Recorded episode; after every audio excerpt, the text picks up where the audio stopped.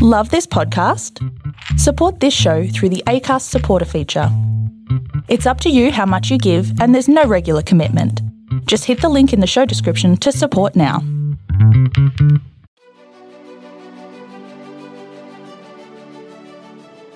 Hey, this is John Lee Dumas of EO Fire, and welcome to Master Leadership. Great leaders ask great questions, and this podcast takes you on a journey to master leadership with questions that matter to leaders who matter with your host, Lily Sinabria. Hi, this is Lily, and today we have the pleasure of having our very first educator on the podcast who is certainly mastering leadership.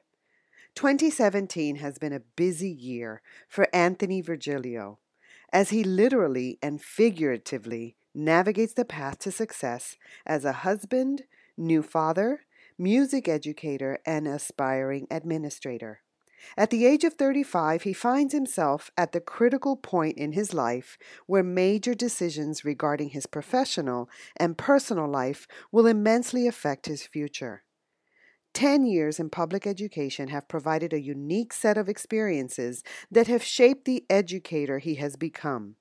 During the first chapter of his career, Anthony developed and implemented a guitar program, music technology elective, and taught students ranging from grade 6 through 12.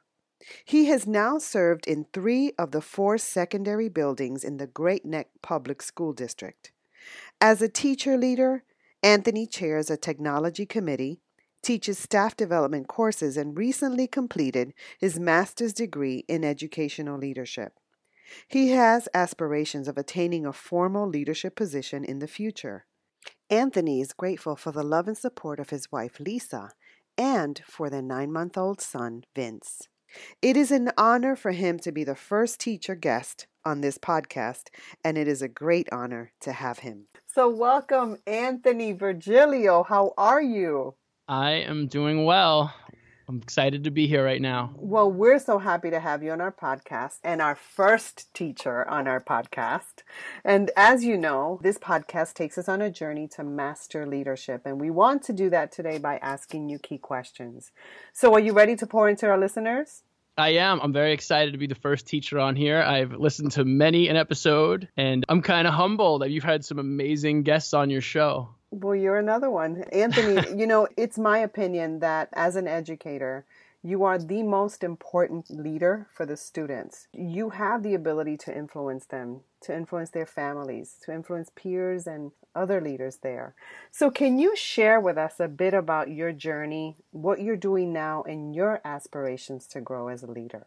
Sure. Well, I started as a guitarist really in high school. If you go way back, I was a dreamer, I was an aspiring touring musician. And I went into education because it was a good way, a kind of a guarantee that I'd put food on the table. So I didn't come to it from a place of passion back then. I, I wasn't born feeling that I would want to be an educator, but yeah, I did that. And so I, um, as a guitarist, I ended up going the band route because you have to choose band, chorus, or orchestra. Mm-hmm. I uh, was lucky enough to begin my career in Great Neck Public Schools, which I'm still in today. My mother helped me get my first interview, so I have to give her a shout out. Is she a teacher as well? My mother works in the main office. So she's a secretary in the oh, main office in know, South one High. One of the most important people. Yeah, and I, you know, I, I'm very grateful to her. But yeah, started out as a point two teacher, teaching band. Mm-hmm. But as a guitarist, I had the opportunity to start a guitar program after that. I got my master's in music technology. I started a music technology elective at the high school level. I've been in multiple schools. They've got two middle schools and two high schools in Great Neck. Mm-hmm. So started teaching at South Middle, then moved over to full time South High, and now I'm split this year for the first time, which is different um, and a little bit of a challenge at times because I've got that 20 minute commute in the middle, which definitely cuts into the prep time. But I'm split between South High and North Middle School, and I'm teaching a total of seven preps. Uh, six of them happening simultaneously. So I am juggling. yeah, it's been a challenge, and a lot of the courses are new because this is the first time that I'm in the position. But well, as a musician, you're used to juggling, aren't you? I am. Yeah, that's that's what happens to music teachers nowadays. We have, we have all these different classes all the time. So mm-hmm. I guess it plays into time management. And yeah, so that's kind of where I am now. And you know, and I feel kind of like I just finished the first third. I'm in, I'm in year 11 mm-hmm. and I'm um, kind of starting the second leg. I put 10 years into teaching and you know we'll kind of see where it goes from here i love where i am mm-hmm. you know i'm just always keeping my eyes open for growth opportunities at this point yeah got my looking to influence more people seeing how you can expand on your leadership right? I am. Yeah, it's an interesting crossroads. Like I wrote in my summary, I don't know exactly where it is. There's not a clear path for me within the next, let's say, three, four, five years, mm-hmm. which is mm-hmm. hopefully when I envision myself doing something in more of a leadership capacity, you know? So.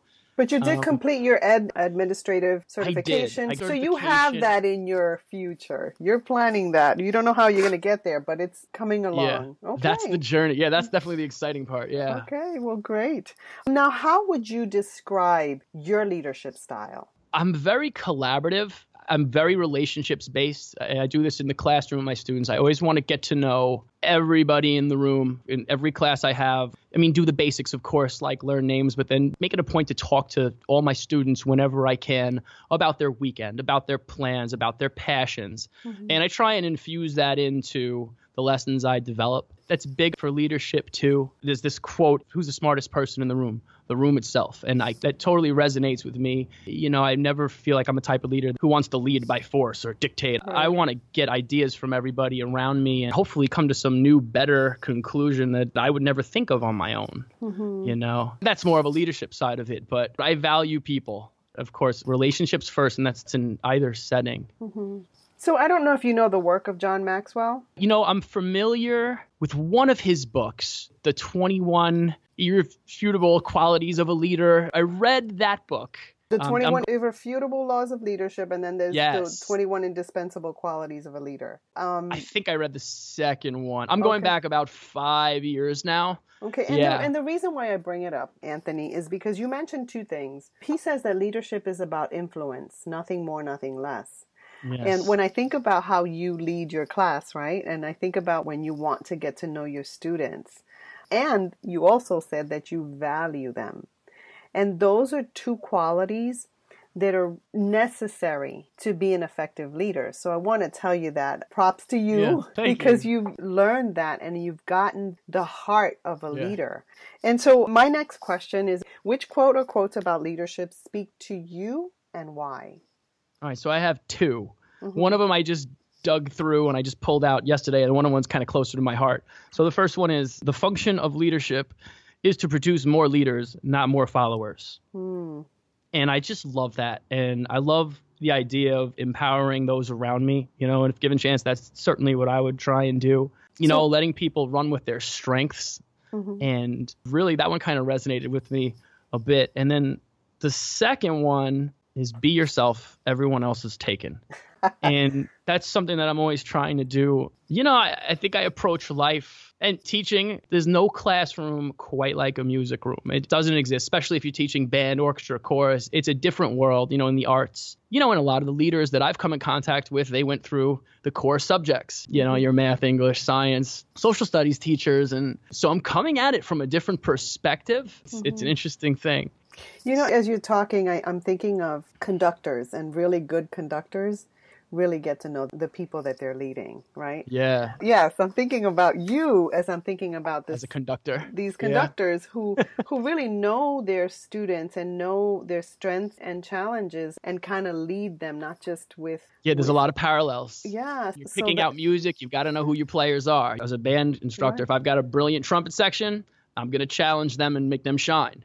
You know, if I've got a weak percussion section, I'm going to make sure not to pick a piece with too many parts or parts that are over their heads. It's definitely some parallels. And so that certainly sets you apart from people who do teach core subjects. It sets you apart in that you do have a different perspective. And I think that's extremely valuable. That's Hope awesome. So. It is. Um, so, Anthony, what type of leader are you inspired by and why?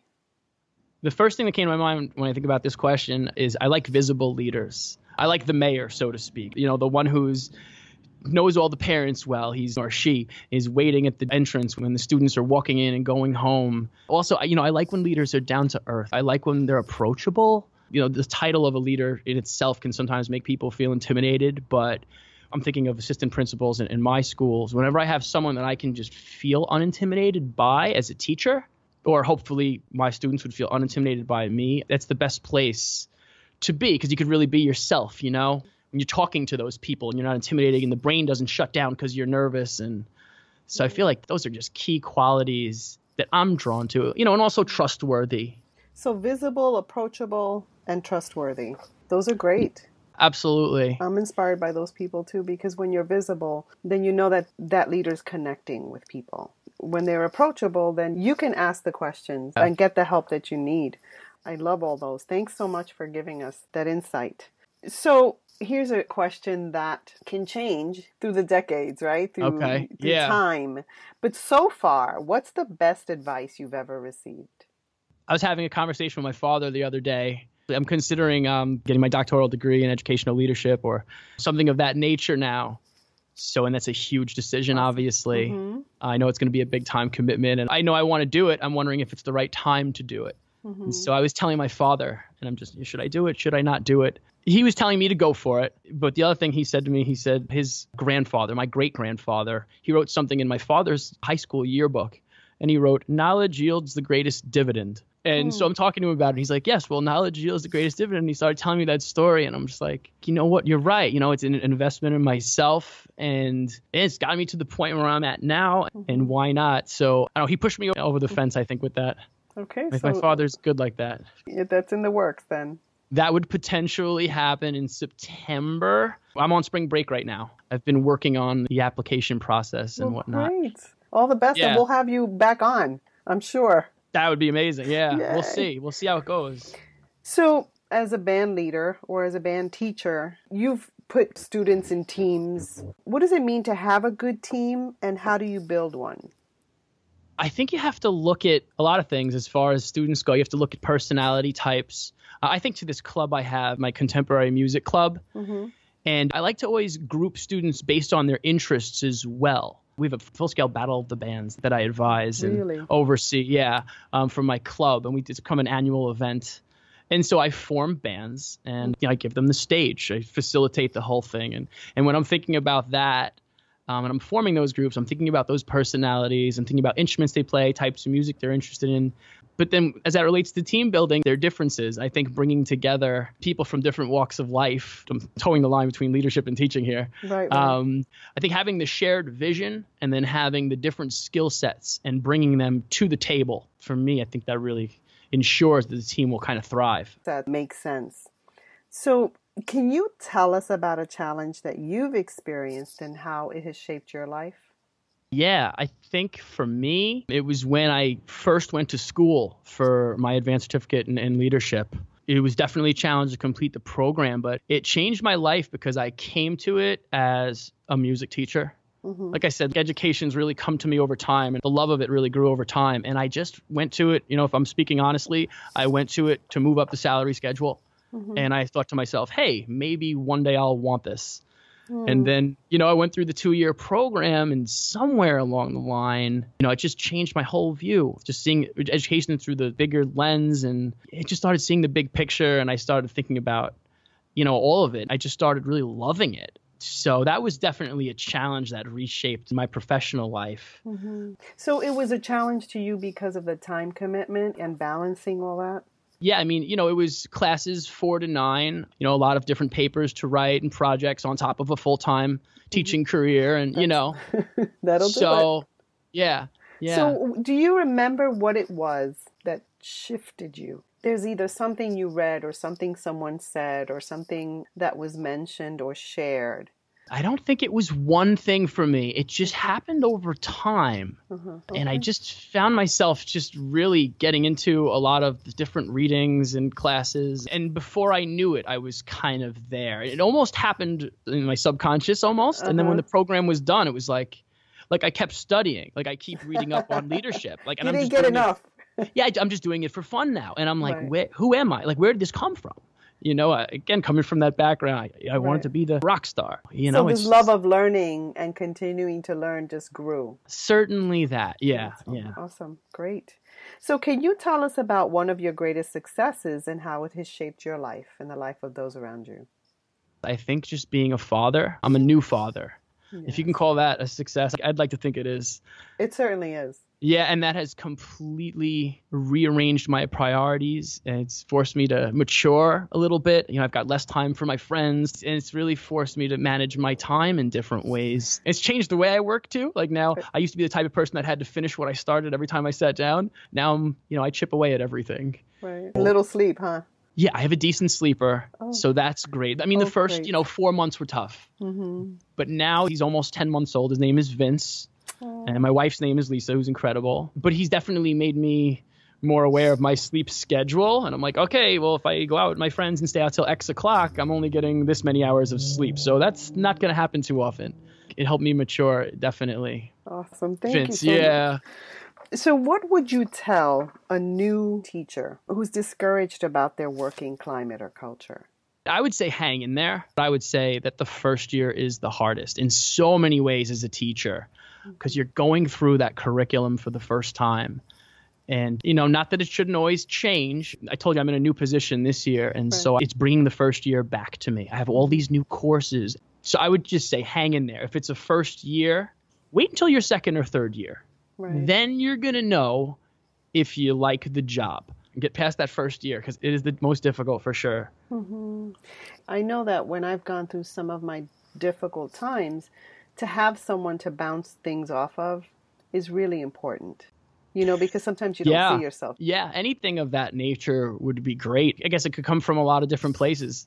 I know when I was first starting, I had a good relationship with my department chair and even colleagues over at South Middle, Alan Schwartz and Mark Boshin. Mm-hmm. Give them a shout out. Yes. They were great, and I would pick their brains a lot. And teaching, when you start it, nothing can really prepare you for it. It is trial by fire. So yeah, I think having someone to bounce ideas off of would be great. In the Great Neck District, we have a mentor system built in. You do. It's actually through the union, someone that's kind of assigned to you, uh, usually from the same discipline. That's valuable. So I mean, that's one day, one way that definitely, if you can create that in your school or district, if it doesn't exist. All right. So many leaders describe themselves as lifelong learners. What does that mean to you, and what are you learning now? Being a lifelong learner for me means to just strive to be more intelligent with each day that passes and just stimulate my mind with new information. I do a lot of things to this end. So I've been reading a lot lately. I've been trying to read a minimum of 30 minutes. I try and do five days a week or six days a week. I do reflection on my practice through blogging. I started my own professional blog. Really? Where can uh, we find that?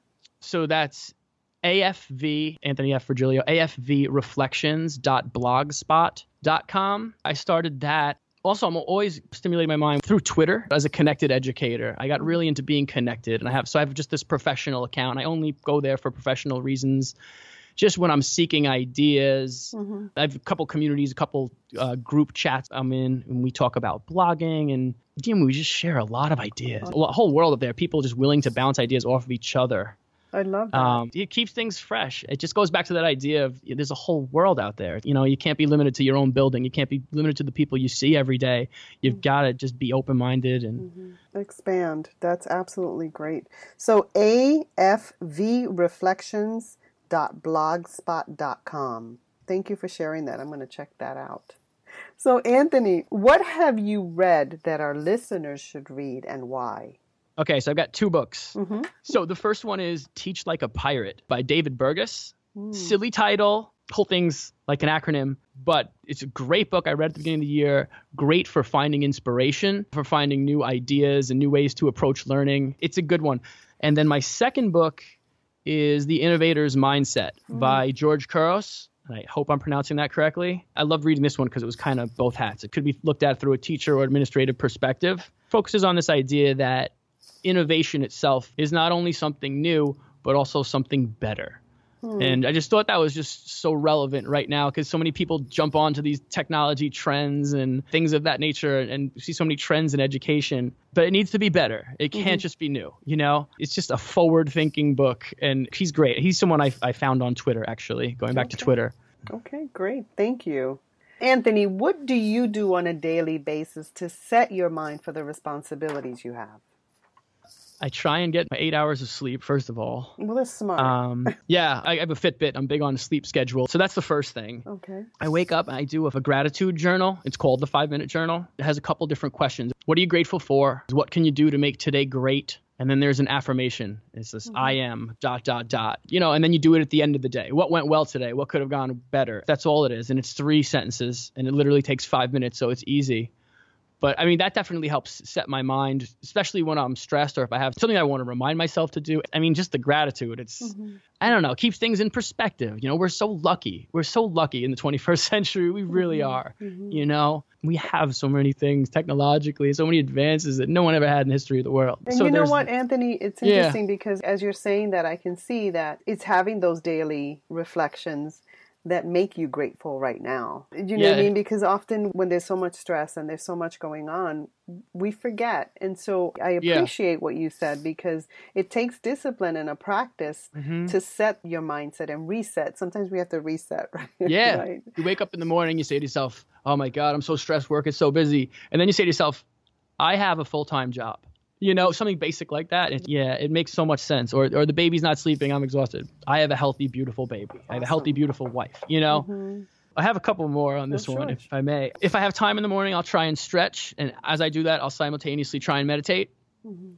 And just try and be mindful and just be present. Just focus on breaths, focus on just the day. And then the other thing I do is I listen to podcasts, as I found yours on the way to work. I have about a 35 minute commute. So I, I do that, you know, three or four days out of the week. And that usually helps make my brain up a little bit, get, get me thinking. Mm-hmm. How long have you been listening to podcasts? I started regularly listening to a podcast called, and it's a silly title, The Fat Burning Man. Mm-hmm. I was trying to lose some weight to get in shape for my wedding. Right. Yeah, about two years now and then um, they weren't always education based and right, it started out with that. that. that's all about wellness and fitness it's a silly title but great show right. that's actually where i found the five minute journal so yeah you know one of the reasons i created this podcast is exactly that is we don't have time right and so to really see how we can make time and podcasts to me are perfect because you can listen as you drive, you can listen as you cook, you can listen as you work out, right? Feed the baby. Yeah, absolutely. and you learn a lot. So I appreciate that.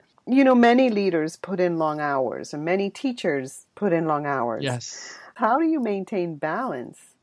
For me, it's a couple things. One, I schedule an hour or so for myself at the end of every day yeah, I'm not an administrator at the mm-hmm. moment, but my teaching career is very hectic this mm-hmm. year. So sometimes I need to do that. Usually for me, it's 9 to 10. I'm usually in bed by 10 30, 11, but 9 o'clock, that's it. You know, I turn the brain off. If I didn't get to it, fine. I'm hanging out with my wife. We're going to sit on the couch, maybe watch TV, whatever it is. But I think giving yourself that time to unwind is really important and to turn it off. I mean, the world can be so distracting and technology too, with the phones reaching out to you at every second. I mean, that's definitely one thing.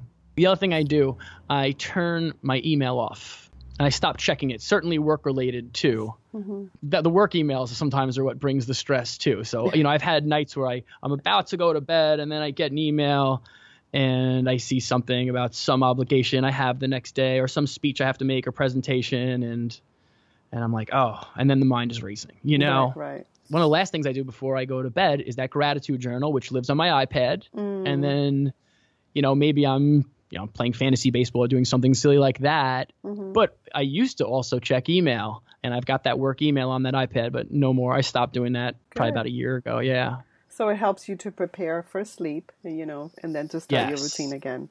Okay, great. Now, Anthony, if you were to go back in time, what advice would you give the younger you about leadership? Well, first of all, keep your eyes open for opportunities. Accept them when they make sense for you. Mm-hmm.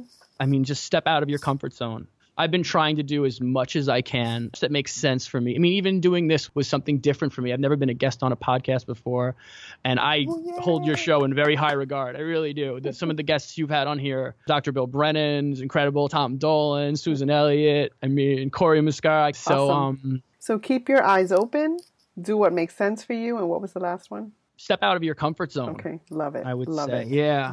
All right. Is there anything that we haven't addressed that you'd like to share with our listeners?